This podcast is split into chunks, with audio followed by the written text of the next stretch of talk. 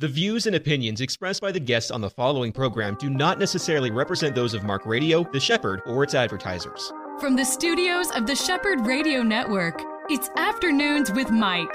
This next hour is all about our walk with Jesus with local pastors, newsmakers, people who are making a difference for the gospel.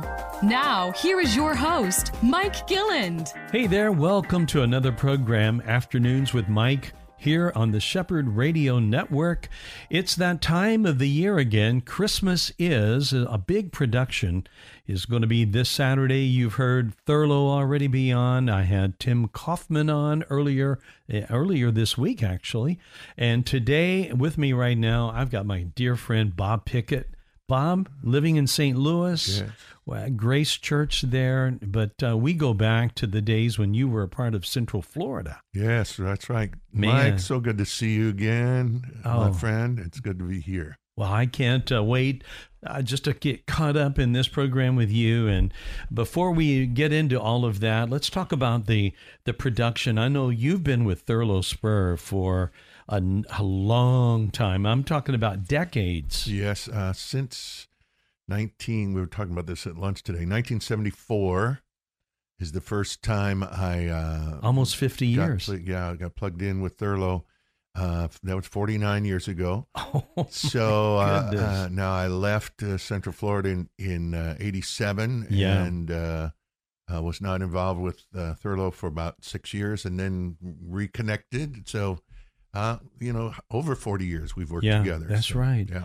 But the span, eh, that's that's kind of in this day and age, it's an unusual span to have from beginning to where you are today. It's not over yet. You guys no. are still doing things.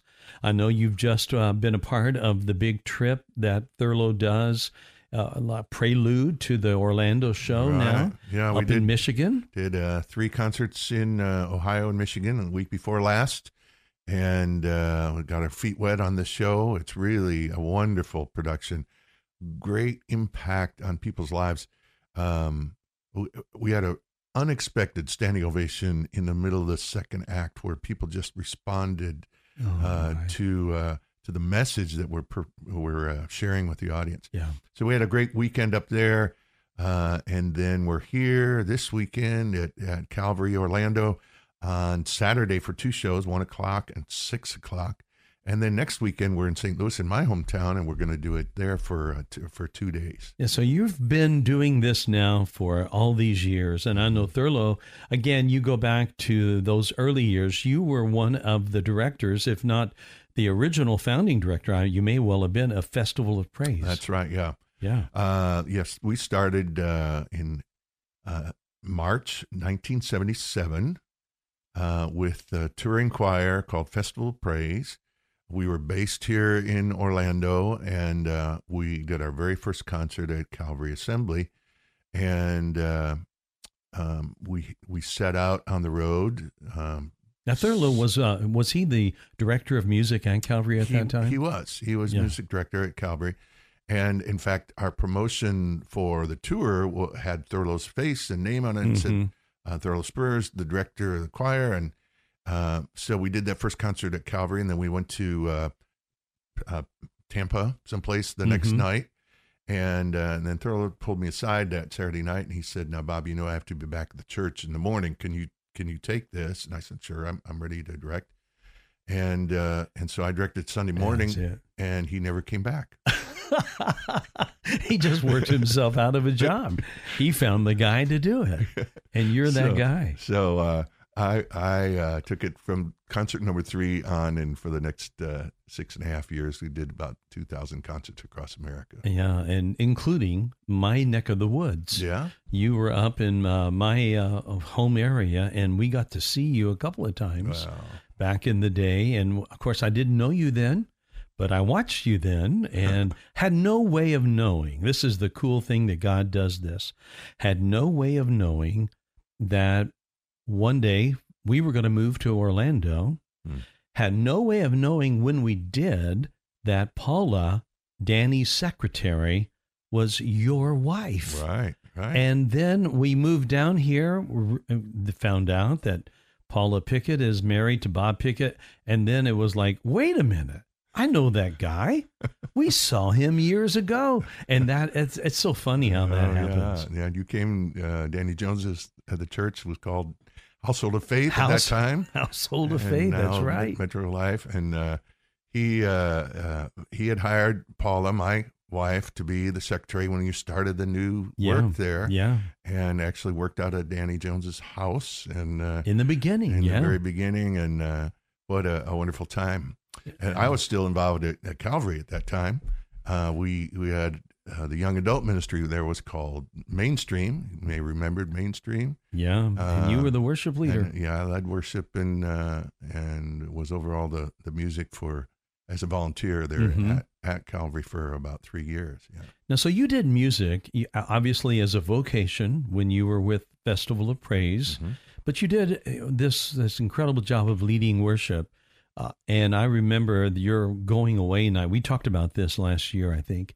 Your going away night from there before you moved to St. Louis. You did a big recording, Yes, and it was like an incredible. And my friend Joel Balin, as I recall, recorded That's that right. night. Joel Joel engineered that night. We we did about I don't know an hour and a half, an hour and three quarters Yeah. of of all our favorite worship songs that we had been uh, leading there at Calvary with the with a, uh, mainstream band. Um, and it was our yeah my last uh, time serving Yeah. there. which was Uh, so sad for me. You and I had become good friends and attended church together, and Yeah, man, just I I, I will never forget. You're going, uh, you're leaving to a church that we all, although we had never gone there, we knew about Mhm. because of the early days of recording that the pastor Ron of uh, of uh, the, this big church Ron called Tucker. Yes, Ron Tucker was the uh, initial worship leader for what was going to become the Hosanna Music Ministry, and all of the monthly subscriptions. All the people who are listening to this today who received in the mail or picked up at a music store the Hosanna recordings, Yeah. that began with the blue one, the Yeah. blue cassette. Right. Um, um, Ron Tucker uh, and producer uh, Tom Brooks Yes. um, were, you know, Tom produced a series of albums at Grace Church, and uh, Kent Henry was also one of the leaders. Kent Henry. Kent man. was uh, part of our church in those early years as well, and uh, so um, Integrity picked up one of Grace's albums, and they released it as uh, Hosanna number two, I think it was, Yeah. and uh, and the rest is history. Uh, they hired Tom Brooks to be their main producer, and uh, then he continued to record most of those albums in St. Louis with a worship team from our church and some of our, our musicians, and then would have a guest yeah, worship right. leader Yeah, you had a lot of of the albums. So Yeah, Ron Kenoly being one of them Mhm. back in the day, and and another one was Jim Gilbert from the Gainesville area. And you know, I we've talked about this. Jim and I did together. I had no way of knowing that he was a songwriter himself Hmm. of a song that was very special uh, to my family and to the church up in Kentucky, which went. It was a little chorus that went, I love you with the love of the Lord." oh yes, And he wrote that. and he was one of the worship leaders on Hosanna as well. Oh, great one. I think the name of the album he did was Lamb of God. Wow. So I know you got to uh, move to that church where all of that began. hmm And the music program there was rich, although you didn't move in initially, anyway, as the director of music there. I came to develop a choir program, uh, and that was why uh, they invited me to to do that. Uh, we had a wonderful um, staff already Mhm. In the worship arts area. Bill, Bill, and Sarah was the worship leader, and his uh, his wife uh, Lisa, incredible pianist, both of them. Oh, yeah. Um, and uh, so uh, Bill was shifting to work in the record company, and uh, so I came in to oversee the department and to develop choirs. Uh, but within months, uh, Pastor Ron asked me to start doing pastoral care. yeah. Now, that was something that was not on the radar. no, uh, not for me. And, and Yeah. you know, uh, and uh, he, you know, it said, "Now I want you to do some hospital calls." Well, I think I had done one hospital call in, in all my life before then to visit somebody that was a patient. It happened to be one of my singers, and uh, so uh, with one of the uh, elder uh, pastors and I went out together to get a feel for that, and uh, and then I started doing weddings and um, and some counseling, and then uh, he asked me to take over the uh, young the uh, marrieds couples Yeah. ministry, Yeah. and so we worked with that for a number of years, and after um, seven eight years of doing primarily music and, and also I taught at our Christian school. I taught the choir program there. And so Pastor Ron asked me to move out of music totally and over into pastoral care. And that's my main focus now for the last almost 30 years. Um, and uh, and at the time, my son Benjamin was one year old, Yeah. and one of my assignments was to oversee the senior adults. So here I am, uh, A dad, of with- a one year old. brand new baby, Yeah. And I'm working with the seniors. I'm thinking this is really not a good match, Yeah. but I discovered that it was a great match, and uh, I love our group is called XYZs, which stands for Extra Years of Zest. And our- oh, so our- that's great, Bob. XYZs uh, is an incredible uh, group of senior adults, and we uh, we um, have a dinner every month, and a, then we do a day trip every month. And once a year, we'll do an extended out of town Yeah. three day trip. And uh, for now, that's almost thirty years. I've been working with with XYZs. Um, uh, we for many years had about 25 to 35 people in our meetings well this year it's like exploded i'm running 70 to 75 at, at every one of our dinners every trip is full and uh, it's of course now i'm qualified so Yeah, that well, that's right. You know, baby boomers are getting older. that's right and they're there Mhm. and uh, it's going to be interesting to see what happens even the next couple of years but why i love your story so much you are one of the examples of people who go through what i like to call a, a like a heavenly reassignment things that you were so well uh, known for and so good at leading these choirs you did that professionally with festival and then working locally here in Orlando, helping out at, at the church. And then you're hired to do it. And you think that's going to be what you're going to do. And even though you had done, like I said, you weren't hired to be the worship leader, but you had been a worship leader mm-hmm. before. And those are things that were all in your wheelhouse.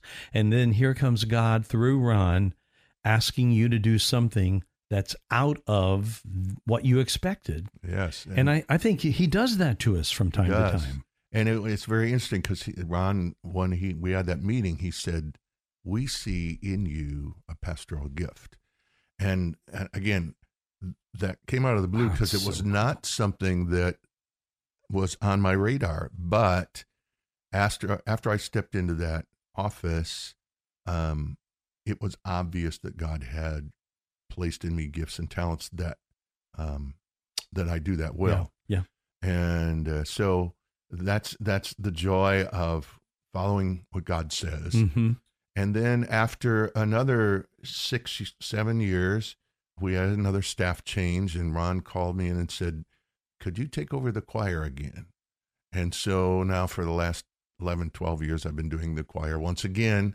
And uh, but I'm not over the whole department, which is a much heavier hmm um, weight and of responsibility uh, than having um, than just doing the choir.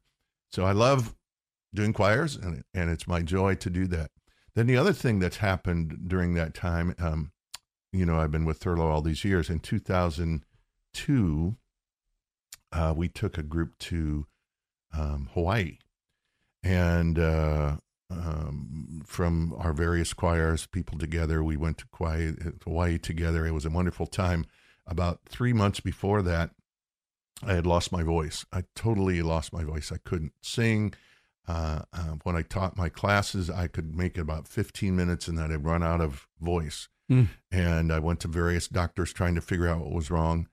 And, uh, uh, but it was, it was all the ENT guys, ear, nose, and throat guys, but they were all nose guys. They weren't throat guys. and so finally I got, I got recommended to, to go to this throat doctor as a specialist.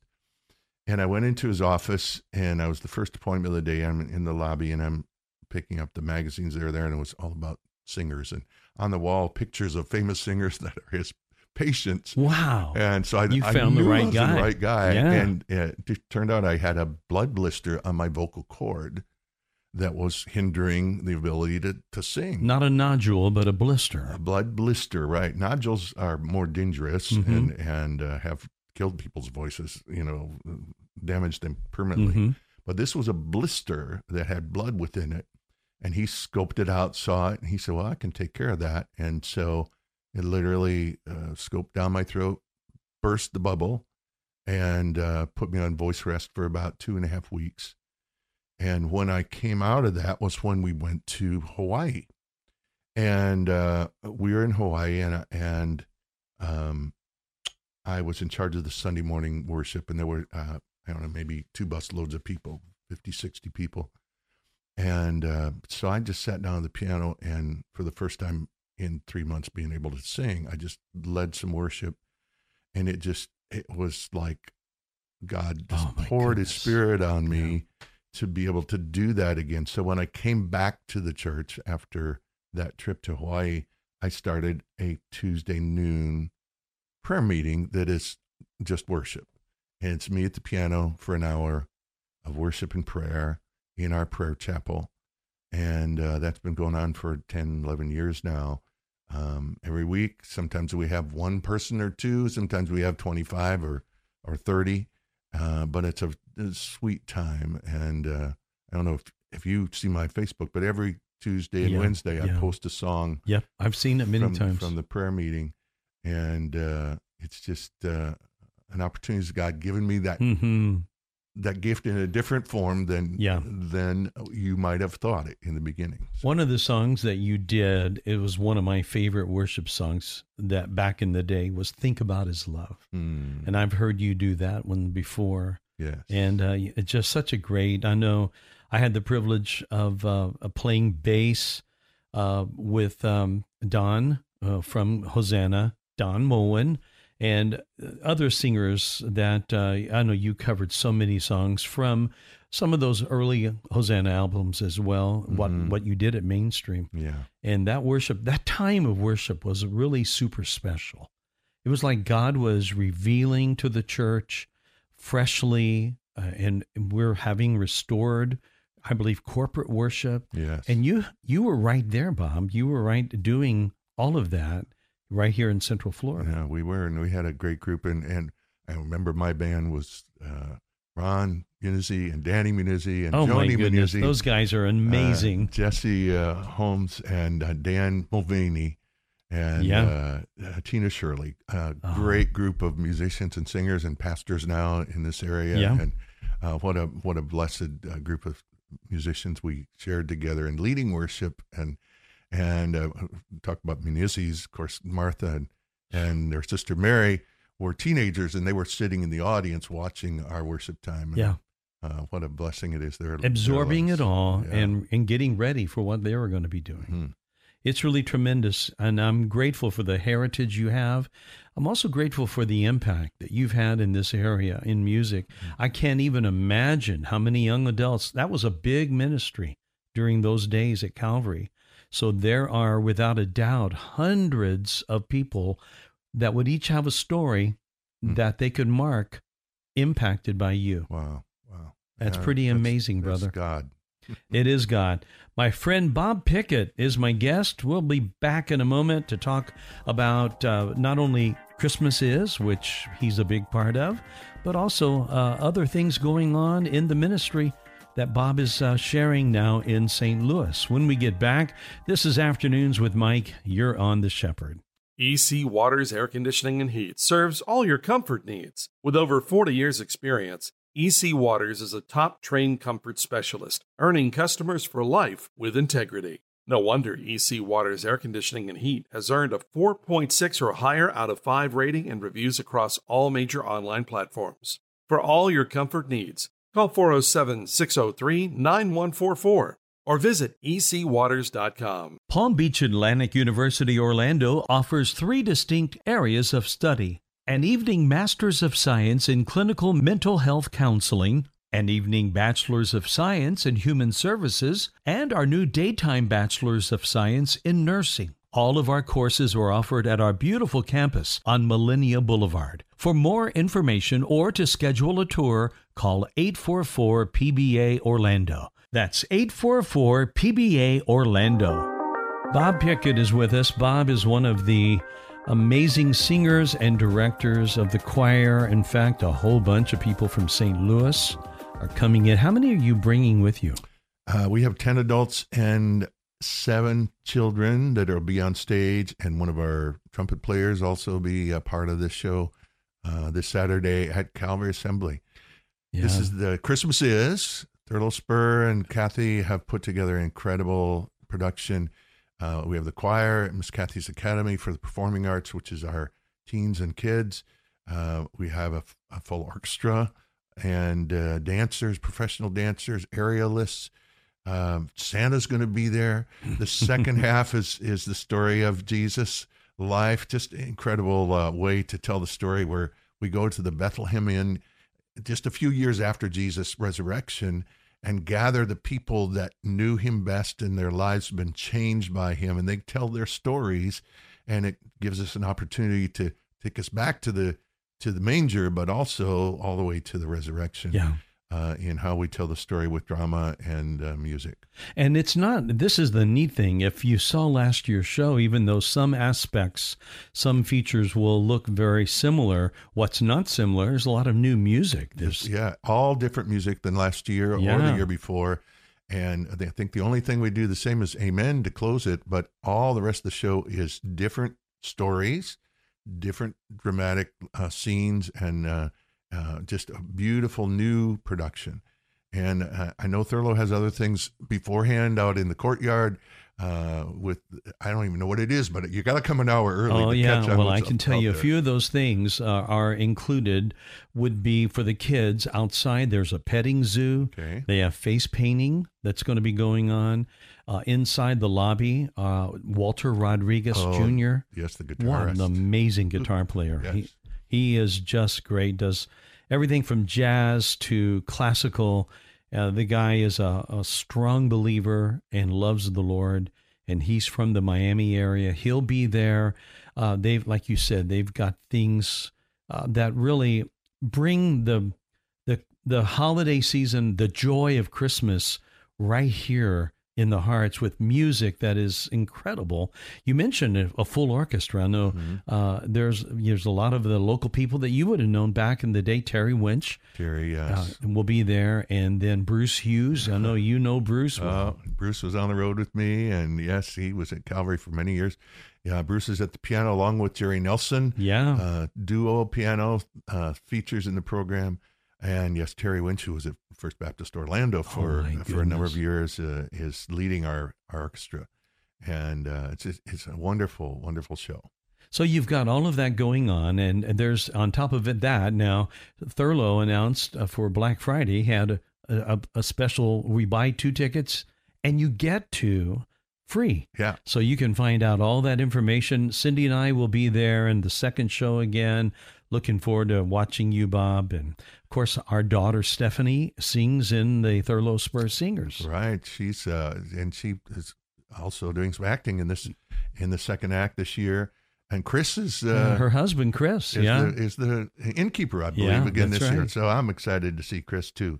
Uh, yes, wonderful all the way through. And again, different music from last year. Um, and we have lots of seats still available. So they can get them um, online at christmasis.us. And uh, phone number is 1 800 993 SING, 993 S I N G. Uh, so, folks, and you can get him at the door too. That's right. Yep. Now, if you've just tuned in, this is Bob Pickett. Uh, Bob has been a part of the music scene in Orlando for many, many years. And how did you meet Paula, by the way?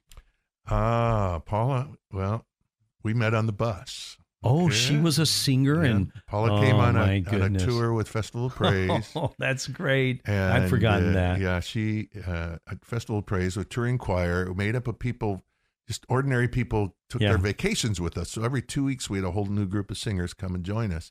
And she came on a two week tour, and we uh, connected during that two weeks. And at the end of the tour, I said goodbye. I never see you again. And then phoned her that night, and and uh, the rest is history. We, Yeah. we got married a year later, and, And she's from Indiana. she's from uh, yes from uh, Lafayette, Indiana, is Yeah. where she lived at that time. Her fa- her family's in uh, Petroleum, which is nobody knows where that is, but it's uh, And- And th- that doesn't mean they're in oil or anything, right?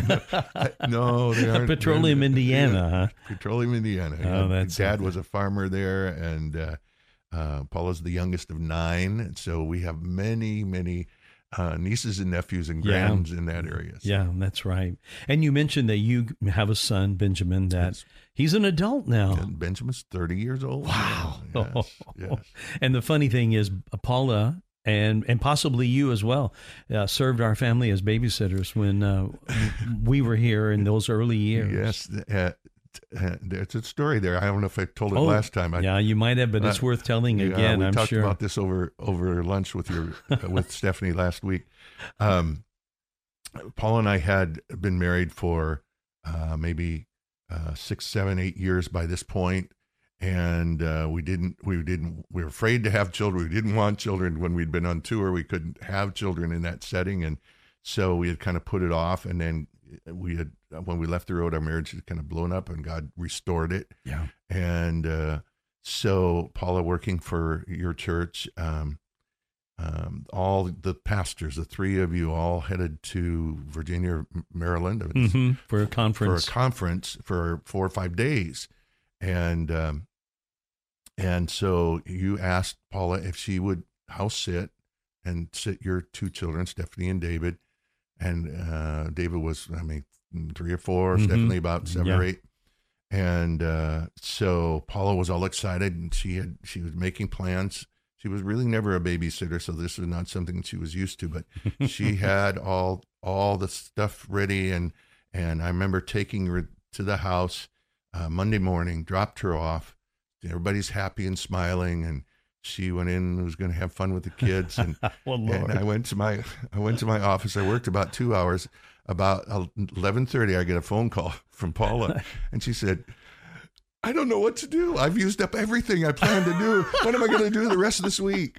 So, but it was a wonderful oh, time, man. and uh, we had a great time with Stephanie and David, and uh, and that was the catalyst to to tell us that we could be parents. And Oh, caused, come on. yes, and caused us to say maybe we should Oh, try, I'm so try glad. to have children. Thank God for that. Yes. Yeah, I know that, you know, well, David at that age uh, might have been just the opposite for you. you know, I'm really glad that he wasn't a deterrent in any way to you becoming a parent. But that's great. No, I loved, uh, I love that season. You know, Bob, the, and I know you feel this as well. When you're in that season, there's this false sense that you have that it's always going to be like this. Mm. You know, the kids are always going to be a same age and you know, you you you can't imagine uh, 12, 15, 18 years down the road.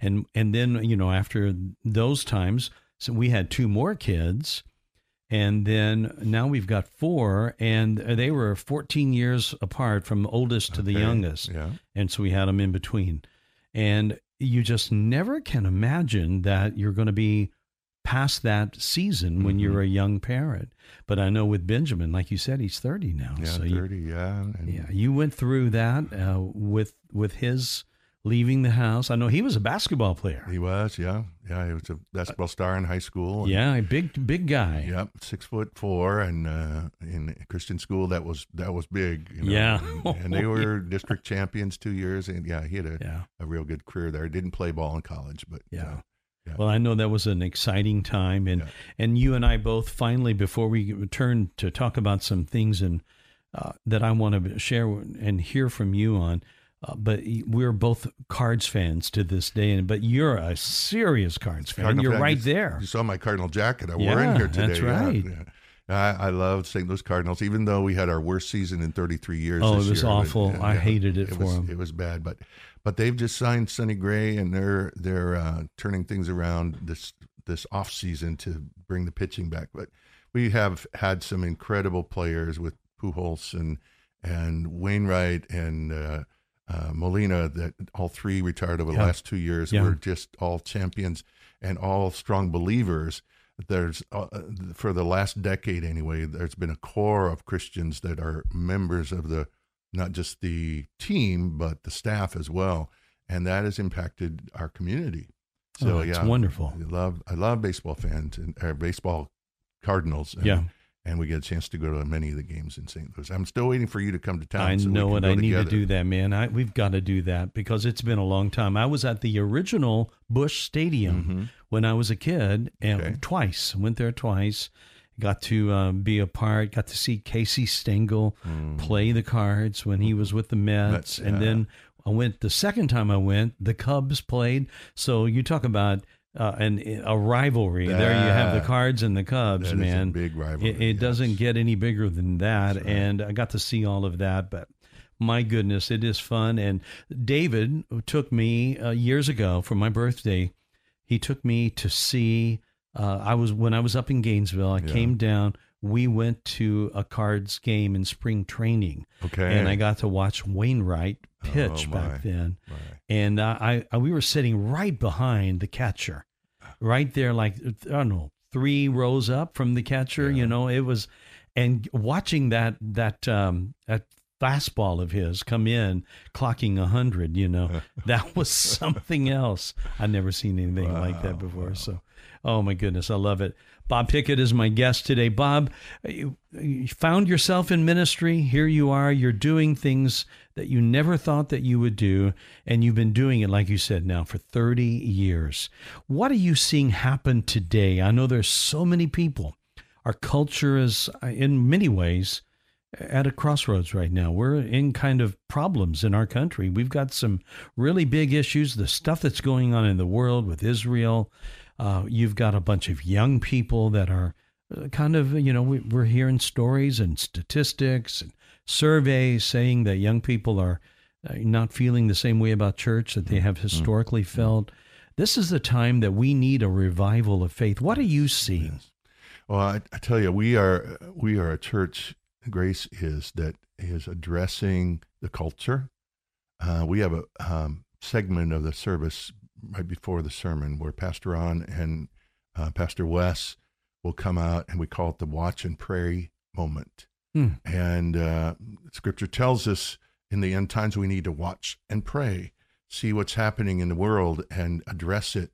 And so, from um, COVID to um, the vaccines to uh, the liberal woke agenda of our society, uh, what's happening in in the government, uh, we have addressed that from the pulpit, and it's challenged our people to wake up to what's happening around us and to, to be salt and light, to be the voice to the world of the hope that because the the country seems to be going down and our hope has to be in Yeah. Jesus Christ. Yeah.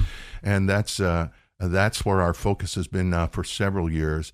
And the other part of that that is so key to us as a church is the importance of prayer. Um, and we have now uh, three one-hour prayer meetings a week, and then two times a year, sometimes three times a year, we take a whole week. We call it a prayer sprint, where we have prayer meetings uh, 6 a.m., noon, and 6 p.m. every day, and hundreds of people come just for an hour of worship and prayer uh, as we uh, uh, approach God and seek uh, His voice to be heard and direction for our country and the, and the world, but even more so for people to be saved and Yeah. come into the kingdom. Of course, there was the revival that broke out at uh, at Asbury this year, and some of our folks went down to experience that. Um, just amazing. Of course, that's your territory down Mm, in, yeah. in Kentucky there Yeah. um, what uh, what God is doing, and it's and it's spread to other campuses and and sprung up again here a couple months ago at, at Auburn, I think it was. So we've seen uh, God affecting the next generation now, and it's so important. We're Yeah. we're so close to losing Generation X and and Z. Um, the the kids have been brainwashed by the the liberal um, education system if they're Yeah, in public schools. colleges school. full of that, Oh yeah, yeah. the universities. Uh, uh, scary to send your children to universities. um, unless there is a, a, powerful godly perspective on it. So, so that's that's what we are facing in our church, and seeing as a result of taking that stand, um, seeing many people drawn to start attending Grace because they just weren't being um, encouraged or fed or educated about where we are in the world and mm-hmm. where the church needs to be uh, as a result of that. We had people leave because of that too, because they didn't want to hear yeah. uh, the things that are going on in the world. So, so often when young people, eighteen year olds, they head off to college, and they may go there with a with a fairly decent experience and maybe level of relationship with the Lord, and they get to college, and they're shocked. And I think a lot of parents are unaware mm-hmm. of what you speak of, of the level of uh, uh, you know, inculcation of the world into these colleges, indoctrination, indoctrination into some of the yeah. leftist, mm-hmm. uh, progressive type of uh, mindsets and thoughts. What advice would you have to parents who have a, an 18 year old or maybe a grandparent who has a grandson or granddaughter that's that age? What advice do you give them? Well, I tell you, Mike, um, I I would not send my child to a public university unless there was a way to d- discern what their mm. doctrine is. It's just it, it, it's scary today. Um, my advice would be learn a trade, get into the trades. Oh you know, my goodness! Or yeah. or find a place where they can be in ministry or trained for ministry. Yeah. Um, and, and, but we need we need people in all the seven mountains. Yeah. We need Christians in in every area of leadership in the world um, so that we can have that influence and and save yeah. the world before yeah. it crashes and burns. So. You know, Charlie Kirk says mm-hmm. the very same thing. And he goes from coast to coast, exactly. visiting campuses mm-hmm. and telling them, look, you need to get into a trade rather than just lose your kid to a university. Yeah. You know, you got to do it. And I know we have a lot of university loving people in the Gainesville area, especially that mm-hmm. listen. And I'm I'm a Gator, and I I love uh, the Gators, but I tell you, I love my kids more. And you've you've got three kids that graduated from there. They're still serving the Lord, and I think every parent must be aware. Yes. And and watch yes. over. We had Charlie at our church um, several months ago, and a number of the speakers from his uh, organization have been through our church, and just um, people are waking up, and it's it's so important that we know that. But yes, and you know the most important thing is that our children receive Jesus as Savior, and then um, get discipled so they they have an understanding so they can defend their faith mm-hmm. if they're going not that we can't send them out into the world because we have to go yeah, into the they've got to be in the world but they, yeah. but they have to um, know what they believe and how to defend themselves uh, defend their faith in that setting, and then to also share the gospel to be yeah. able to do that. So. Man, it's been great to have you up here, my friend. This time has gone by way too quickly. Uh, Bob Pickett is going to be featured at Christmas is 1 o'clock and 6 o'clock this coming Saturday at Calvary Orlando. And that uh, website for tickets, you can get a great deal on them right now, my friend, is christmasis.us. And that phone number, Bob? 1 800 993 SING, 993 SING. All right. Tell Paula we love her. We will. All right. And thanks for being we with love me. You too, Mike. And you, my friend. We'll be right back. This is Afternoons with Mike. Pastors and financial leaders, do you need expert accounting or tax help? Do you have payroll or 1099 questions? Do you need a ministry expert to help you acquire real estate for your next project? If the answer is yes, yes, and yes, visit petraworldwide.org Petra Worldwide has been strengthening ministries to transform humanity since 2007. Visit petraworldwide.org or call 855 481 9095. Back again here on the program. We're going to dig into the archives from earlier this year with a local talent named Connie Albers. She's a spokesperson on uh, Channel 35 Fox here in Orlando. Here's my interview with Connie Albers. Always enjoy having Connie up here. She brings, I think, a wealth of both biblical knowledge and just good old common sense. And Connie, I've mentioned it before in this program if there's anything that's in short supply in America today, it's common sense. I mean, what in the world? I mean, people, I believe this. I believe that the bulk of people in America still believe the way I believe, mm-hmm. the way that I believe we our grandparents believed. Uh, we are being persuaded, however, by the groups of those that are in maybe some of the bigger, bluer cities and these influential areas. We're being told what to believe.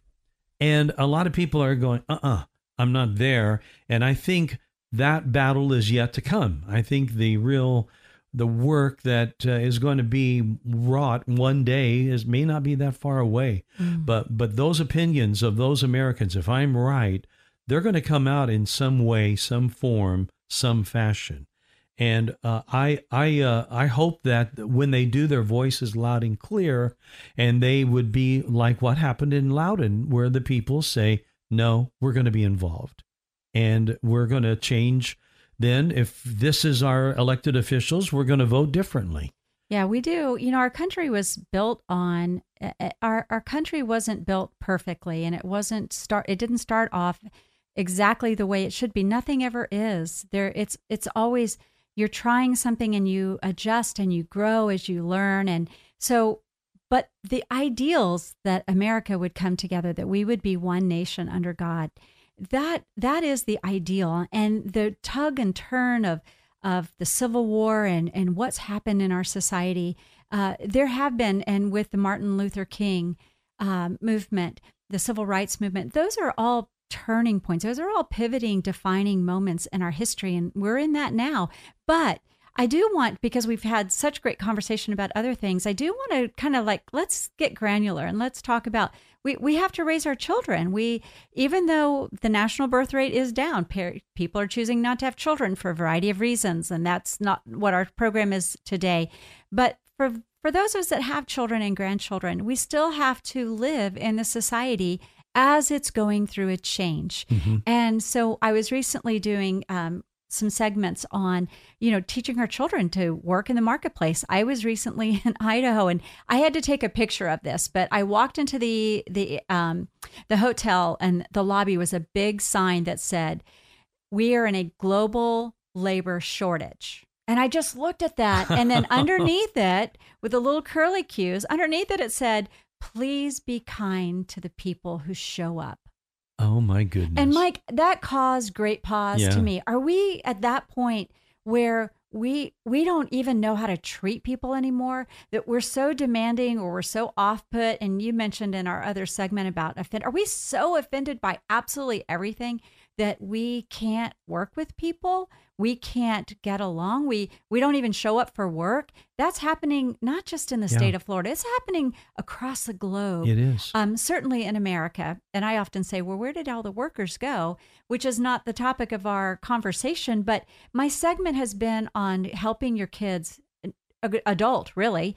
And that starts with summer employment. That starts with teaching them work ethic. That teaches them soft skills and hard skills, problem solving, customer service. You know, how many times have you made a phone call and, and whoever's on the other line or in front of you, they don't know how to, to deal with any conflict. They don't know. It's like, I'm not, I'm out of here. I'm not, I'm not putting up with this. Well, there is something to be said about learning in your teens and college years how to think, how to process, how to, to set that alarm and get out of bed so that you are not late to work. It's not their gift to, you're not their gift to the marketplace. You're going to work for a company unless you're starting your own. And there's expectations of you. And that's what we have to keep instilling. Because while our country is going through this tug uh, and tussle, commerce still has to happen. People still have to go to work. Mm-hmm. People still have to get paid and pay their bills while they go to a city council meeting or they go to a zoning meeting or whatever school board meeting, whatever it is, is that they're they're wanting to have their voices heard. We still ha- that's the granular level that we're all facing. You go to the grocery store with your children and you teach your children to smile and say hello. You teach your children to you know, conduct themselves in a manner that is fitting in a society. Those are the challenges that we still have to face. And that takes a lot of our time. When you say we've lacked common sense, it starts in our home mm-hmm. and it starts with conversation. I agree. And I think it starts with parents mitigating the uh, involvement of their kids' time in things like social media. And uh, there's a lot. I'm reading a lot. It's not just locally from one source, but I'm hearing and reading a lot of tweets about uh, calls being made on parents to not get their kids when they're young a phone.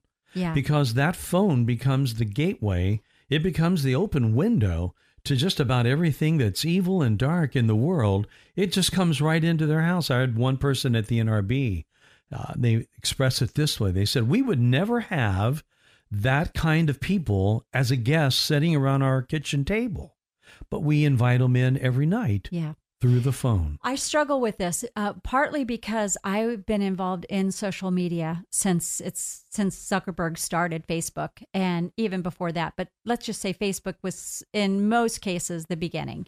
And my one my son had an account, and I was like, I noticed him clicking off and on, and and I started doing my own research and I became fascinated because my background in marketing and public relations made me think, wow, this is a great way for businesses to be able to get their brands out to the consumer. And that's how I initially started thinking about it. And then I started watching my kids respond to it. And I thought, oh, there's a whole nother element. It, it so hit a different level with them. So here's my here's where I've gone. I you, for years I spoke publicly about helping your children learn to create a positive social footprint. To now, there's so much um, perversion and uh, propaganda being spit out to our children. Yeah. It's hard for our kids. So I, I'm actually I'll be speaking on Thursday on this very topic. What's Facebook's, you know, Snapchat, TikTok? What's a family to do? I did a show for uh, Fox on a new um, TikTok trend that's taking kids' lives. And, you know, w- kids do crazy things. They make sometimes their risks. They don't calculate the fact that they may not live to have another, you know, crazy wild time. But I say this because this is the conundrum parents are facing. Mm-hmm. I've worked with kids for about 30 years, uh, teens and college kids. And what I have found is if you if you completely limit access when they get that phone at 17 or 18 they go berserk they do not know how to harness the unbelievable power that lies within their the palm of their hand. Mm-hmm. and they get themselves in all manner of trouble because they're not they're not savvy enough. Then they're the ones that do give their kids a phone and the children go underground. They go incognito. They have hidden apps. They click on things they shouldn't, and they usher in a whole new host of issues that parents have to work through with their children. So there isn't a, in my mind, in my opinion, there's not a hard, fast rule. You really have to know your child. Mm-hmm. You have to be present. Communication is key. And you have to figure out what what is the purpose? And I always tell parents, Mike, what's the purpose of what you're doing? And get to the why. If kids want to have, and some kids could care less, but there's some that are just naturally, they want to know about the world. They want to, they want to have a voice. They want to be heard. When we step back as a parent and say, some of my kids want to have more of a voice. Some of them have a lot to say. They need a place, a platform. And that's what some of these social media uh, outlets do. They give them a place to share their thoughts and feelings and, and process the world around them. So how do we balance that? One of the things I have been able to help parents do is figure out what's the purpose of why that child wants it. Is it FOMO or they feel like they're missing out? Are they being peer pressured? Are their kids all saying, "Oh, well, you're not allowed to have one because your parents are so strict." Well, now the kid hates the parents and now they hide it. They go to their cousin's house or their grandparents' house. But what can we do to help our children find a cause or a purpose that if they did use it, that could have allow them to have a voice and a say. Maybe it's for the Red Cross or the Pug Society or the Humane or whatever Humane Society, whatever it is, that they could lend something that would be of value because technology is not going away. Uh, no matter what we do, these platforms aren't going anywhere. They know how to manipulate us. They know how to addict us. They know how to steal our focus and make us not pay attention on the people that are in front of us. Mm-hmm. And that's not just kids. No, that's That's adults, too. Yes, there, there, there. It's it's it's real. There's a lot of documentaries written, or uh, like uh, documentaries, books written about it. It is real. It is a real battle, Yeah. and it is one that parents can't put their head in the sand and say hard and fast no or yes. There's got to be a it depends and when right. and how. Yeah, I get it. And There then your parents abs- don't read your kids then don't read, you know, rebel against what you're saying and and they understand, hey, I I'm not trying to be the proverbial killjoy here. I I you're going to grow up one day and you're going to exit this home and we want you to be able to navigate and compete in the arena of ideas even on te- even with technology um but we can't go into it blindly. Right. And that's why I use the word mitigate. We've Yeah. got to get through these. I agree with you. This technology is not going to go away. Facebook is probably going to change as it has been changing. It's not the same as what it was. I mean, we had MySpace before Facebook, mm-hmm. and that was a place where a lot of bands, my kids had a band, and they would put sites on there. And I began to realize that this was being used more than marketing their music this space and that's when we we started becoming aware. But we would be of that camp that we didn't disallow having any access but we we definitely mitigated the amount of time Right. and how and where they spent that time on the phone. Yes. and if we don't do anything in that direction at all i fear for what's uh, what you said they're they're going to go underground.